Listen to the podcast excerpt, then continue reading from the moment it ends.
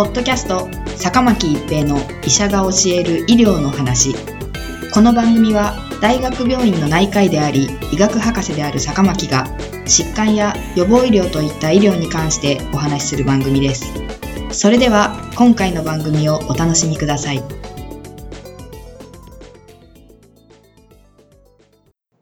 皆さんこんにちは。坂巻一平です。ポッドキャスト坂巻一平の医者が教える医療の話。今回は薬剤耐性対策推進月間です。毎年11月は薬剤耐性 AMR 対策推進月間です。抗菌薬と耐性期について考えてみます。今年は感染症領域では新型コロナウイルスの話題が中心ですが、耐性菌の問題も非常に大きな問題です。薬剤耐性 AMR とは何かと言いますと、細菌などの微生物が抗菌薬、正確には違うのですが、ここではわかりやすく抗生物質と表現することにしますが、この抗生物質に効かなくなることを指します。人体の変化ではなく、細菌などの微生物側に起こる変化ということになります。私たちの体はたくさんの細菌と共存しています。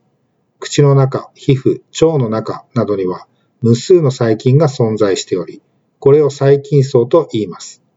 食べ物の消化を助けたり、外部から侵入する悪い菌の増殖を防いだりしています。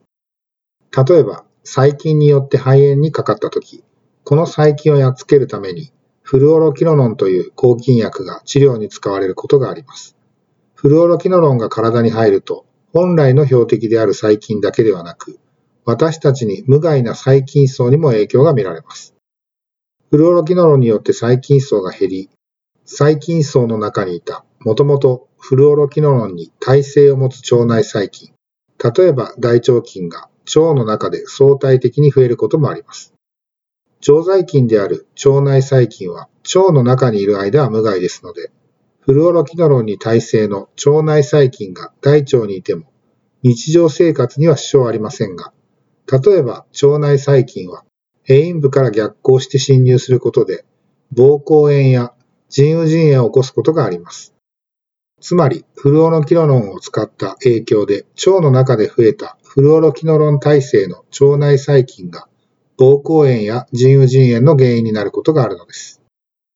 実際にフルオロキノロン耐性大腸菌による筋血症、血液中に細菌が入り込んだ状態によって亡くなる方が日本国内でも年々増加しているという推計が出ています。抗生物質は細菌による感染症の治療には必要不可欠なものですが、使用しすぎることで薬剤耐性が増加し、ひいては耐性菌による感染症が増加してしまう危険性があるというわけです。現在、耐性菌によって亡くなる方は世界で年間70万人と言われていますが、現状のまま耐性菌が増加し続ければ、2050年には世界における耐性菌による死亡者が年間1000万人にも達すると推計されています。この時、癌で亡くなられる方は850万人と推計されており、耐性菌によって亡くなられる方が癌で亡くなる方よりも多くなることになります。抗生物質は細菌による感染症の治療にとって重要ですが、必要ない時には使わないようにして、耐性菌の増加を抑制しなければ、抗生物質がどんどん効かなくなってしまいます。抗生物質はウイルスには効きません。抗生物質は必要ない時には飲まないことが大事です。では、抗生物質が必要ない時とはどのような状況でしょうかそれは細菌感染症ではない時です。風邪やインフルエンザ、新型コロナウイルス感染症はウイルス感染症であり、抗生物質は効きません。実際にこの正しい知識を持っているのは20から25%程度です。多くの場合、抗菌薬が必要ではない感染症の代表として、急性上気道炎のうち、風邪があります。これは多くの場合、ウイルスによるものだからです。急性上気道炎に対して、本来抗生物質が必要な状況は、溶連菌による咽頭炎など限られた場合だけです。しかし、急性上気道炎で病院を受診した際には、26.4%の人が抗生物質の処方を希望するという報告結果も出ていますし、実際におよそ3割で抗生物質が処方されています。新型コロナウイルス感染症もウイルス感染症なので抗生物質は効かないのですが、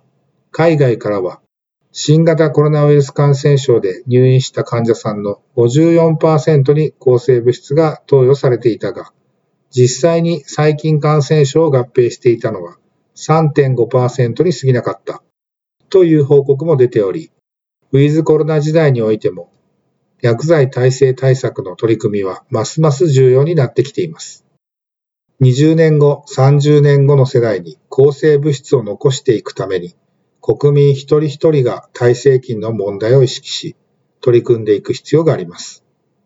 ポッドキャスト、坂巻一平の医者が教える医療の話。今回は薬剤耐性対策推進月間でした。